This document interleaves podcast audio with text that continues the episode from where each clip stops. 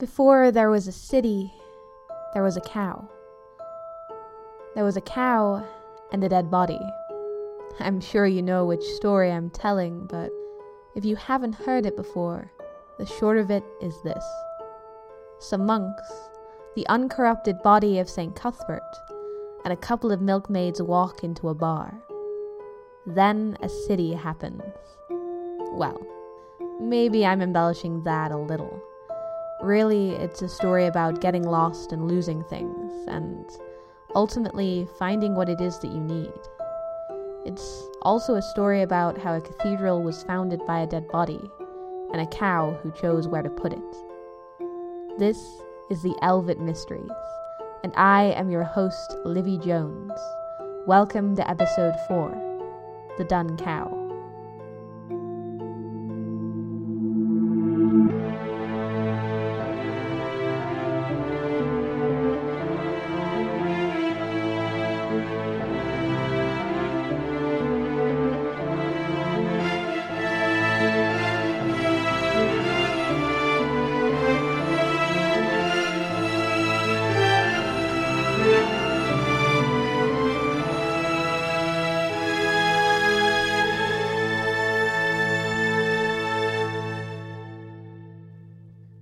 Good evening. Where to begin? I suppose to say sorry if I worried you. I've been going through some things. Most of those things on air in front of you all. It's difficult sometimes when you have what feels like the weight of the world on your shoulders to get some perspective.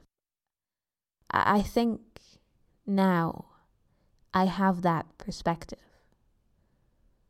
I'll begin with a story and get back to me in a little while. This one is called Imposter Syndrome. There is something at the heart of this university. If you peel it apart and look in, there it is. You could call it a soul, if you wanted to. This thing, as far as I can tell, is mostly dictated by the students and the academics. I think because of this, it reflects the student's body more than it reflects anything else. Now, you have to ask yourself what lies at the heart of every student? What do we have in common as a group? If you were to take a piece of us each and put it together, what would it turn out like? Well, I'm going to tell you. I'm sorry. I'm not really telling this in order, but the beginning was this. I got into university. What a twist. well done, me, right? Y- you get the idea. So, I'm in university now, surrounded by other people. All kinds of people. I'm expected to do things and be amazing and, you know, have the best years of my life. There's drinking and girls and boys and there's the ever present expectation that not only do I have to get laid, I have to get a first too. like either of those things are likely to happen. I'm homesick. Homesick and happy to be away from home. Happy to have met the people I've met, but also terrified. I'm mostly terrified. How does everyone seem so together? It's not long after Freshers Week that I hear the numbers thrown about. There are seven applicants per place on this course. I start to imagine the others, each of them slightly more deserving than me. Each of them a bit smarter, or kinder, or more well adjusted. I only got in through sheer chance, a mistake, or some kind of fluke. There were six people who'd wanted to be here, and each of them would have probably stood a better chance than I did. The image of them got stuck in my head somehow. They followed me around, wearing the scarves of other universities they didn't want to be at. They hissed at me when I got an answer wrong, peered behind me when I was writing an essay, and talked to me about my deadlines when I was trying to relax. They became distinct. I stopped short of giving them names, but I knew who they were. The redhead, with the upturned nose.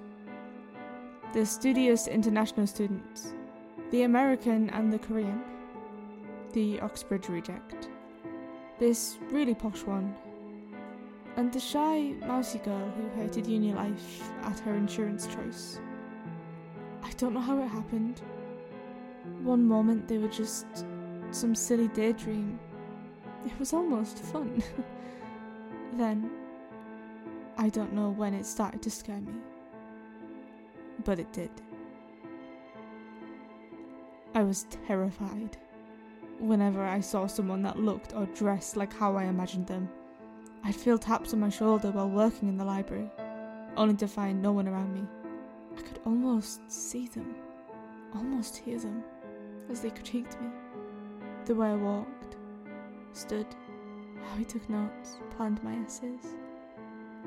When I was working or drinking, everything, I realised I had a problem. I tackled it the only way I knew how. I took a long walk. A really long walk. By the time I'd finished, it was far past being a reasonable hour for anyone to be awake. It was dark, with only a little light sunrise on the edges of the sky. I was exhausted, but I'd stopped hearing them. I'd finally managed to outrun them. Then I caught it, between a set of buildings by the Bill Bryson Library. Something that shook, shivered, a mass of darkening shadow, and it was reaching, holding itself up on one wavering, struggling arm, and calling out to me with the other. It dripped. Seeing it filled me with a horrible longing, a desperate pain, and I was crying. I couldn't support myself. So I fell to my knees and sobbed. The thing in the dark reached out and curled around me. It was crying too. If you've been wondering what we have in common, I realised it then. When you work hard enough and care about something enough, it hurts to feel like you're not good enough. Like you don't deserve what you earn. Being young and insecure and overwhelmed is a pretty damn universal experience. This wretched thing that lies between everything else. It's just imposter syndrome. On my way home, I tried to figure out what to do with my imaginary competitors. The quiet girl I found sat by the river I asked her about her insurance choice, if she had made friends, the perks of living in that city. I told her it'd get better, and she told me she felt that it would. The posh one and the Oxbridge reject I dealt with together. When I caught them stood outside the castle, I asked where they were applying for their masters. Oxford and Cambridge, of course. the American was happy with going to a larger city, the Korean had decided to take a year out and apply elsewhere. Finally, the redhead I caught in the library. She opened her mouth to make some comment, but I cut her off. You're in my spot, I said. And she left. I've had a follow up to some of our listener mail. If you recall, there was that person that said their boyfriend had cursed them. Well, it seems like they found the person who emailed in during the first episode to claim the crow outside their window was definitely an omen. I got an email from them this morning and they formed a coven, so that's nice. I'm happy for them. I've also been asked to do some missed connections. The ones that were a little too strange for the university's confessions page. As this is our last episode, I unfortunately can't do any follow ups on air. But hopefully, you'll find who you're looking for. The first one reads I'd love to make friends with you. You came to a Halloween party dressed as a priest. I was dressed as a witch and reading fortunes. I'm sorry I predicted your death, and I feel the cards may have been indicating a metaphysical death rather than a literal one. now that I think about it.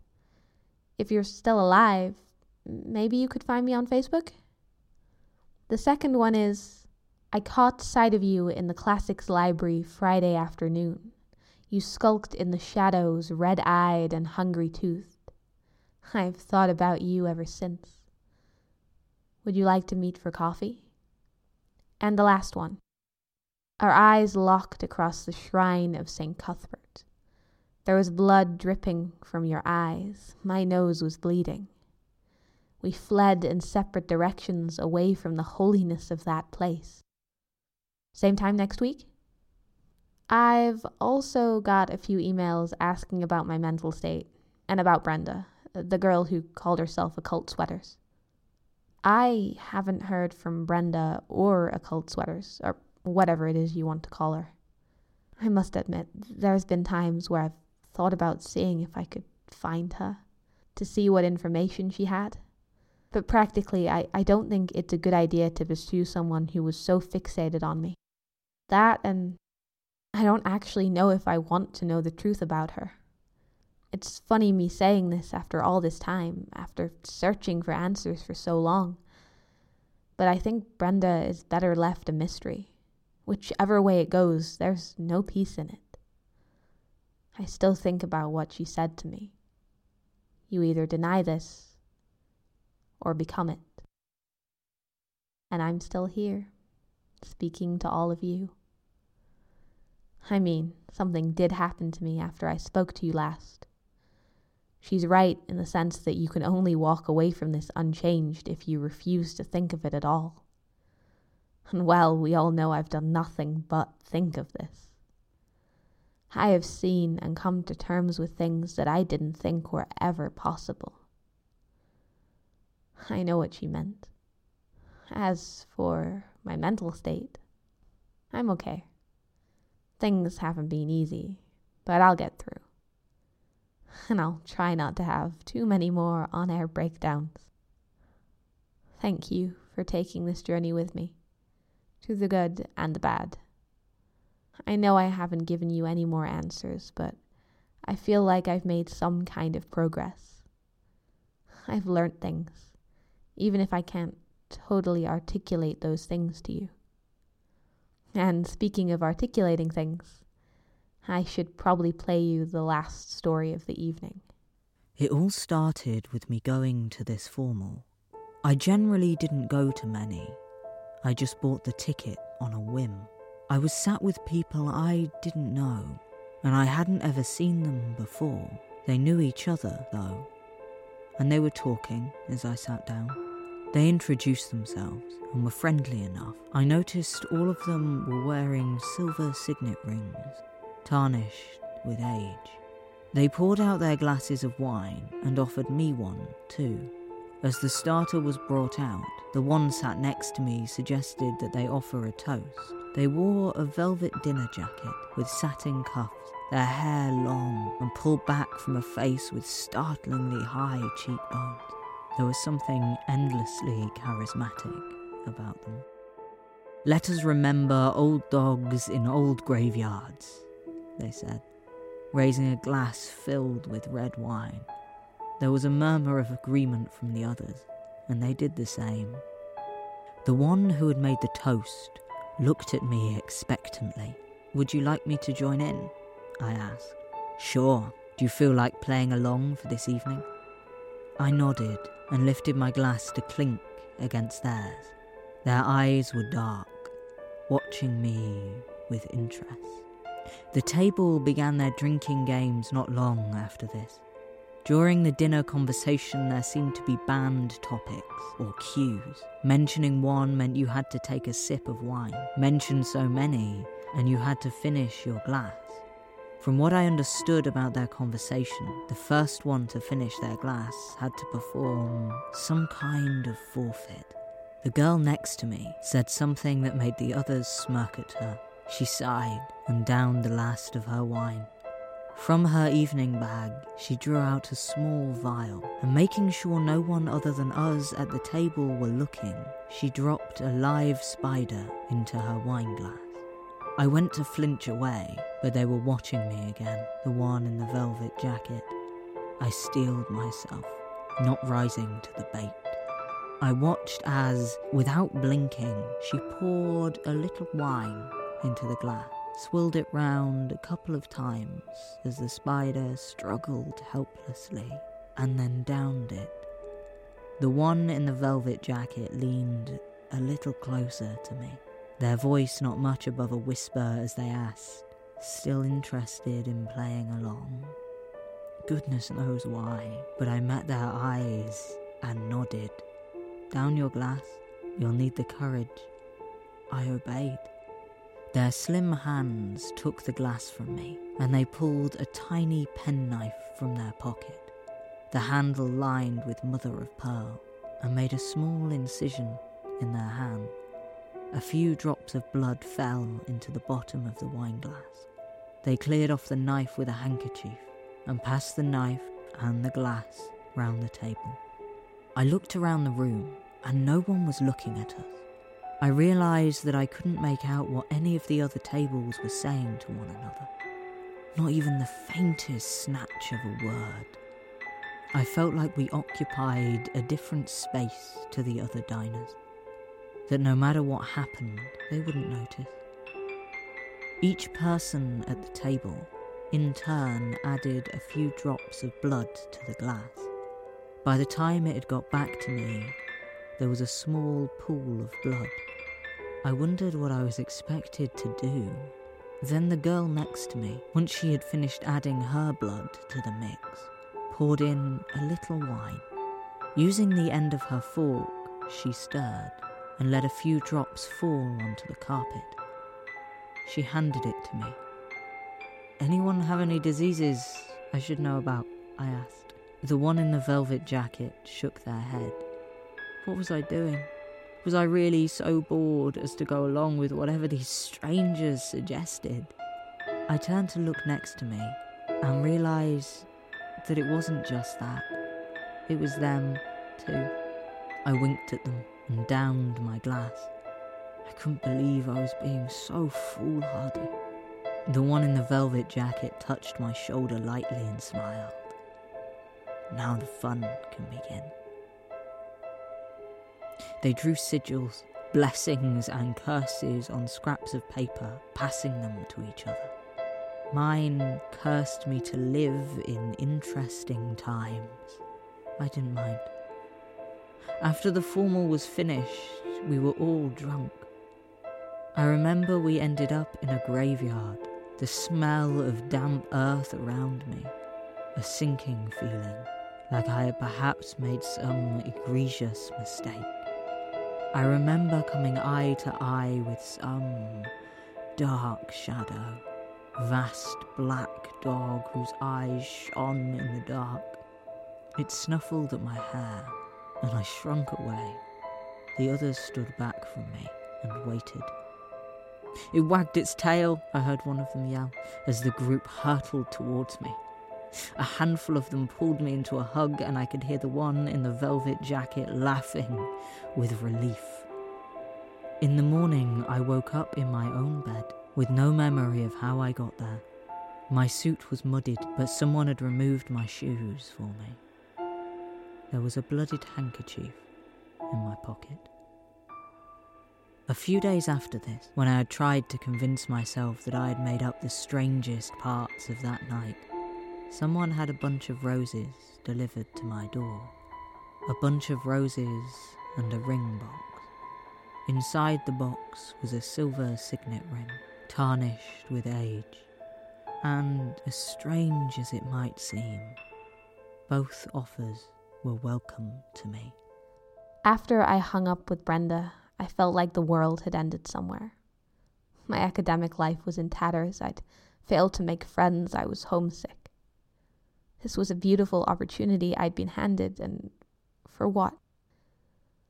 All ruined because I couldn't handle myself or the strange things I saw. Brenda's warning only made things worse. What if she was right?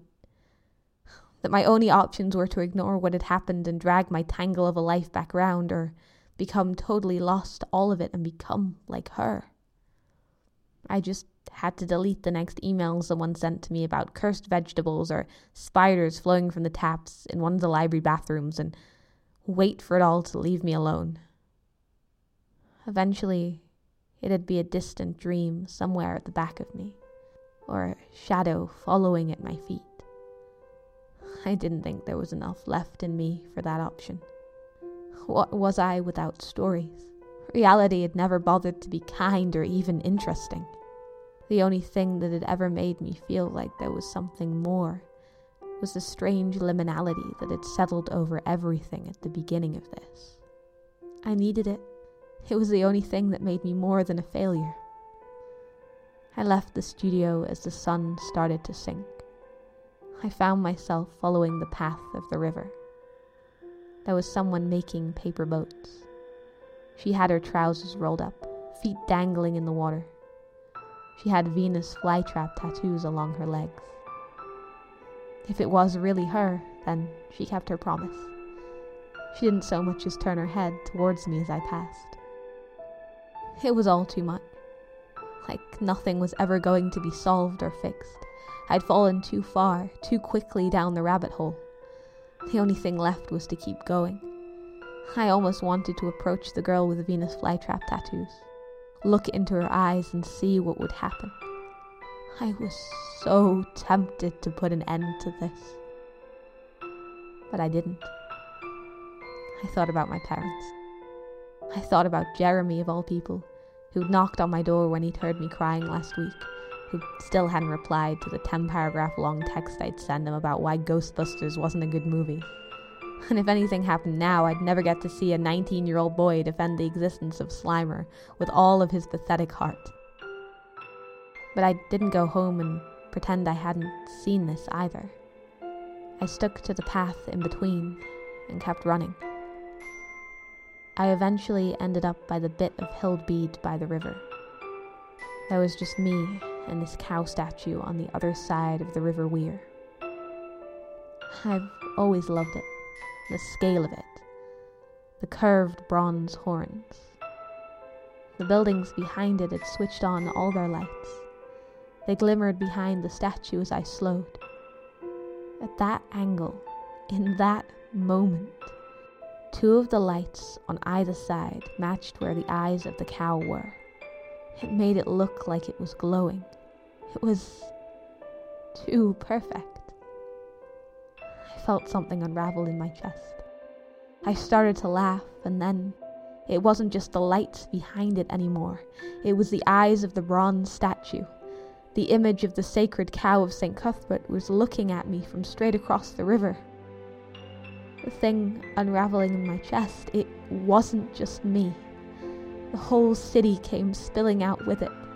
It looked like a tangle of snakes, of ribbons, of streets that wove themselves up from settlements, the peninsula, St. Oswald's Church, the cow and the cathedral, the castle and the houses that propped themselves up in patches. The secret places, the old gardens, the pilgrims' paths, the shrines, the mines, the viaduct, and the university. All of it was neatly curled about itself like a flourish on an illuminated Bible. I realized that I'd found a home here, among it all and then the swans came. I had been so fixated on the cow across the river that I didn't even notice them. Until they landed like a cloud on top of the water. None of them were quite right. Too small, too large, or their wings would be oddly proportioned. They looked like swans seen through a lens of some kind. They looked like an old memory, distorted through time. Perhaps they were the oldest thing the city had to offer. A few swans on the water, remembered from a time forgotten by everything but the River Wear. I told you before, didn't I? The name Elvet comes from the word swan. I closed my eyes for maybe 30 seconds or so. When I opened them, the swans had gone, and the sun had sunk below the horizon. It was dark. The cow's eyes did not glimmer with anything other than the electric light of the buildings in the distance. I walked home. And you know the essays I was being dramatic about? It turns out I did okay. I know that this is not all the answers you might have hoped for. I know most of you will not believe me. Maybe you haven't believed any of us. That's okay. I'm not sure how much of this I believe myself. I just know something I didn't before. There are a thousand different faces to every city, a thousand ways of calling one home, and it's not always the obvious choice that wins out in the end. In the beginning of this, I talked about the feeling of separation. And looking back, I think that might be something that's more universal than I thought. None of us ever really have the same way of looking at things. Some of us are just, admittedly, more unusual than others. And I don't mean to preach, but that doesn't mean we can't find people who like us for what we are. There's so much I don't understand. So much that doesn't make sense, and I still want to figure it all out. I'm still going to try. But there's also something pleasant in knowing that you're a little lost, a little distant. I figured out that you can be lost and home at the same time. And I think that's all the answers I need for the next couple of weeks, at least. Thank you again for listening. This has been the Elvet Mysteries. Good night.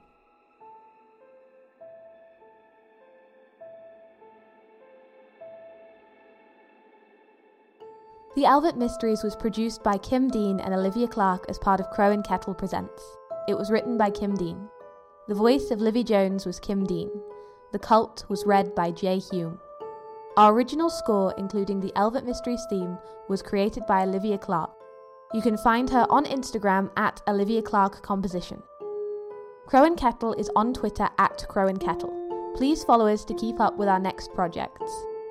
If you like this show, you might like our last podcast, Curse of Carmilla, a queer D&D gothic horror.